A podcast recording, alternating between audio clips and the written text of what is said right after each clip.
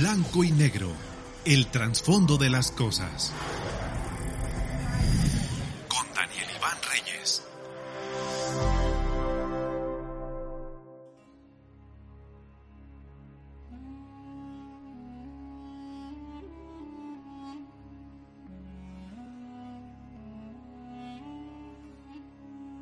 Me preocupa ver en mi ciudad vecindarios con espacios destinados para parques completamente desaprovechados, con terrenos que lucen descuidados, secos, sin árboles y por lo tanto sin cumplir su propósito. En mi país, el responsable de crear y mantener estos espacios es el gobierno municipal, pero realmente nunca he estado interesado en ello. Y lo más preocupante, a los vecinos tampoco les interesa. Ellos no hacen lo necesario para tener un bello parque frente a sus casas que les genere bienestar y plusvalía. Estuve analizando el fenómeno y aunque exploré la posibilidad de que se debiera a la falta de dinero o tiempo, no es así, pues desde siempre, gente pobre y ocupada ha plantado árboles y los ha cuidado con esmero. Pero en la gran mayoría de los terrenos de mi ciudad, destinados a ser parques, el gobierno no está haciendo un buen trabajo y los vecinos tampoco. Podríamos tratar de hacerles ver a los vecinos cómo les beneficiaría tener un hermoso parque frente a su casa, pero ya lo saben, ni modo que no. La solución no es mostrarles los beneficios, tampoco motivarlos. Su pasividad se debe a algo más profundo. Veamos cómo son las casas de los vecinos. ¿Tienen un bello jardín en su casa? Su patio es ordenado, limpio y es un espacio apropiado para usarlo recreativamente. En la mayoría de los casos, la respuesta es no. Entonces, ¿por qué invertir tiempo, dinero y esfuerzo en un área pública si ni siquiera lo han hecho primeramente en sus propias casas? Pero, ¿por qué tanto conformismo? Todo se debe a sus creencias, es decir, a su idiosincrasia. La razón por la que los humanos se comportan de tal o cual forma. Creencias arraigadas que les limitan o impiden accesar a esta clase de bienestar. Eso es para ricos, piensan algunos. Otros, que es responsabilidad del gobierno hacer los parques. O bien, que no tienen tiempo para ello. Alguien más podrá expresar que el clima árido de la ciudad no lo permite, entre muchas razones más. ¿Cómo llama mi atención el estereotipo norteamericano que podíamos ver hace años en las películas, de un hombre podando su magnífico césped en su día de descanso y reparando el cerco? Esto llegó a ser en Estados Unidos de Norteamérica un estereotipo, algo que no se cuestiona y se asume en automático, porque siempre se ha hecho así. Así era en casa de sus abuelos, de sus padres y seguirá igual en su propia casa. Cuando era niño, crecí en una casa a la que mis padres, con esfuerzo y sacrificio, levantaron las bardas del patio para darle seguridad y mayor privacidad. Así que desde niño lo aprendí. Las casas llevan altos muros perimetrales para mayor seguridad. Por ello, cuando fui adulto y compré una casa, una de mis prioridades fue hacer lo mismo. Compré el mejor ladrillo que encontré, liso, sin grietas, y con un buen aspecto. Desde mi punto de vista, debían ser muros bien construidos, por lo cual solicité al albañil evitar escurrimientos de mezcla, a fin de que cada ladrillo luciera limpio y estético. Ese era mi plan, pero alguien me hizo ver que no era suficiente. Faltaba recubrir los ladrillos, luego añadir pintura al muro, hacer detalles de mampostería e incluso instalar luces y adornos. Mi primera reacción cuando escuché esto fue de enojo. Pensé, eso es para ricos, yo no lo voy a hacer. Pero coticé y me di cuenta que no era tan costoso, y sobre todo que la diferencia entre el aspecto entre un proyecto y otro era abismal. Ese sencillo proceso o experiencia me hizo crecer en diversas áreas de mi vida. Fue una experiencia que reveló la forma en la cual mi propia idiosincrasia determinaba mis acciones. Por ello, al confrontar mis creencias, evolucioné en mis pensamientos y alcancé un mayor bienestar. Bien dicen que es más fácil desintegrar un átomo que una creencia. Y algo tiene de verdad. Realmente me costó cambiar de idea, pero valió la pena. Todos tenemos una ideología que nos hace actuar como lo hacemos, y muy pocos están dispuestos a mejorar sus creencias. La mayoría decide aferrarse a ellas, cueste lo que cueste, sin darse la oportunidad de explorar otros puntos de vista o realidades. En muchos casos, quizá en la mayoría, las casas carecen de un jardín adecuado y me doy cuenta de que estas personas no son capaces de invertir en su parque porque ni siquiera son capaces de hacerlo en su propia casa. Y de nuevo, aclaro que no hablo de solvencia económica, porque un patio digno cualquiera lo puede tener con algo de esfuerzo y dedicación. Posiblemente todos hemos visto fotografías de patios extraordinarios que contemplamos con asombro. ¿Qué nos impide tener un patio como esos? Casi siempre solemos contemplarlos e inconscientemente resignarnos a que jamás podremos tener uno igual. Como Henry Ford decía, tanto si crees que puedes como si no, en ambas creencias tendrás razón.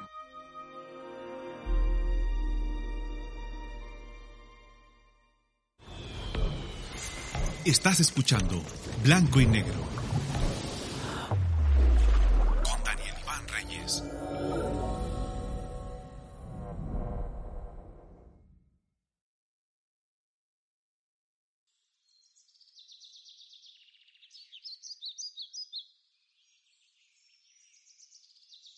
Para tener parques dignos en espacios públicos, primero las personas deben cambiar sus creencias.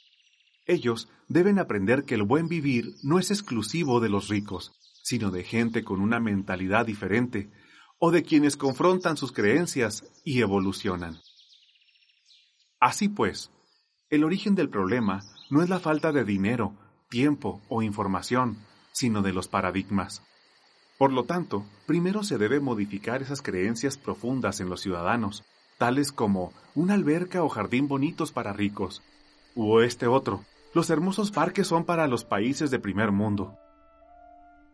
Chihuahua, mi ciudad, se encuentra en una latitud semidesértica, y un mito muy arraigado en la gente de la ciudad es que aquí no crecen árboles frondosos porque requieren mucha agua. Por lo tanto, suelen sembrarse arbustos endémicos propios de las áreas desérticas, que no lucen ni hacen sombra. Y la gente ni siquiera se ha cuestionado cómo si pueden tener árboles frondosos tal y como sucede en otras ciudades. Una de las entidades más bellas que conozco es Pasadena, California. Es una ciudad con un clima privilegiado, donde la arquitectura y la vegetación son una misma.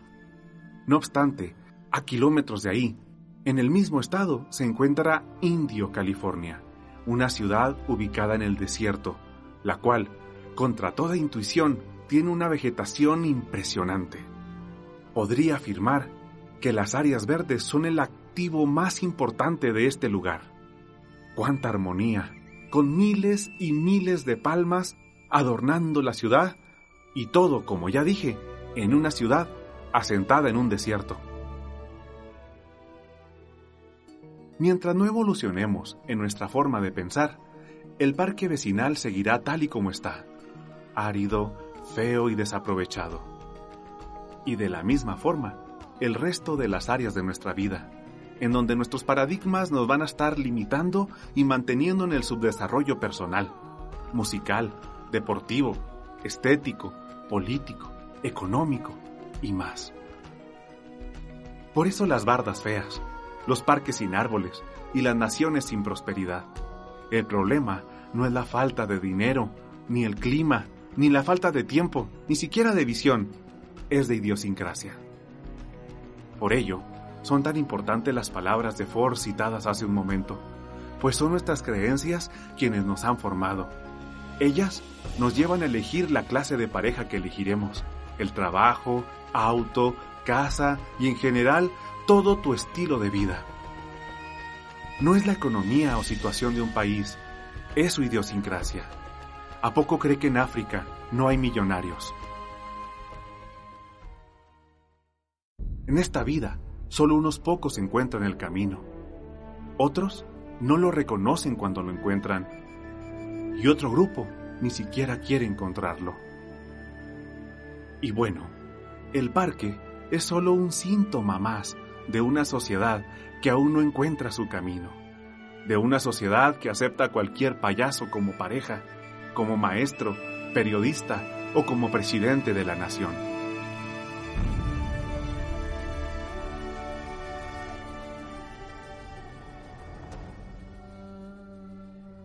Vean por ejemplo a los youtubers de cada nación. Los nuestros, los mexicanos, son cómicos. Nos convertimos en el payaso del salón que solo quiere hacer reír a los demás. Ya es momento de aspirar a más, a ser potencia, a ser grandes. Sin noticieros graciosos para ocultar nuestros complejos, ni parodias, ni clichés como reírnos de nosotros mismos.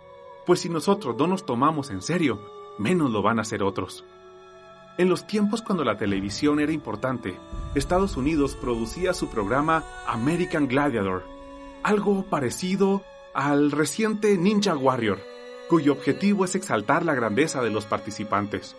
Mientras tanto, en México, Chabelo ridiculizaba en su programa a sus participantes, haciéndoles competir en triciclo de niños y burlándose de ellos. También esto es idiosincrasia, y este tipo de programas son un reflejo de cómo se ven a sí mismo ambas naciones. Y es que todo comunica. Hasta el bote de basura de su casa refleja su idiosincrasia. ¿Es un tambo oxidado o un estético bote con tapa? Son sus creencias y no su economía quien eligió las cortinas, la vajilla y los cubiertos, las cobijas y la cabecera de su cama. La idiosincrasia es para uno su salvación y para otros su ruina. Deseo que quieras encontrar el camino. Espero lo reconozcas cuando esté frente a ti y que tengas el valor para transitarlo. Y si lo haces, por lo que más quieras, apunta a la luna. Al menos si fallas, estarás entre las estrellas. Pero por favor, párate ahora mismo y comienza por tu patio. Visto a blanco y negro, este es el trasfondo de la idiosincrasia y su impacto en las naciones. Así de simple.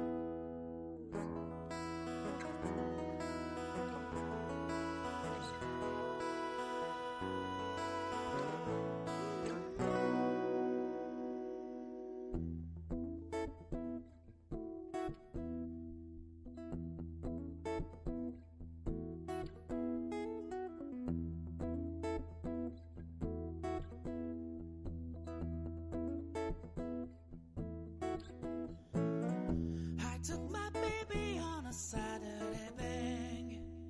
Boys and girls.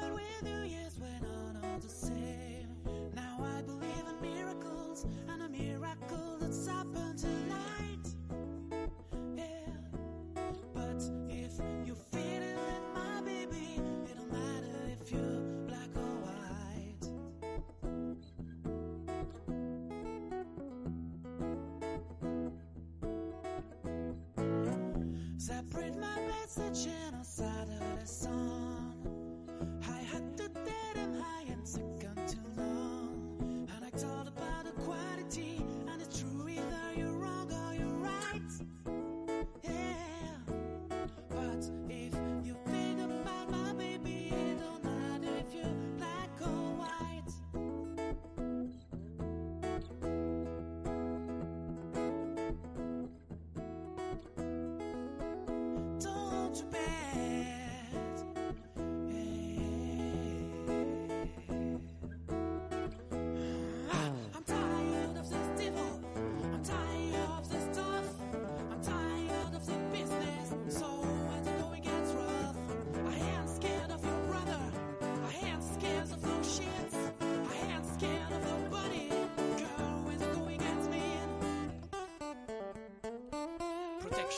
for gangs, clubs, and nations. Causing grief in human relations. It's a tough war on the global scale.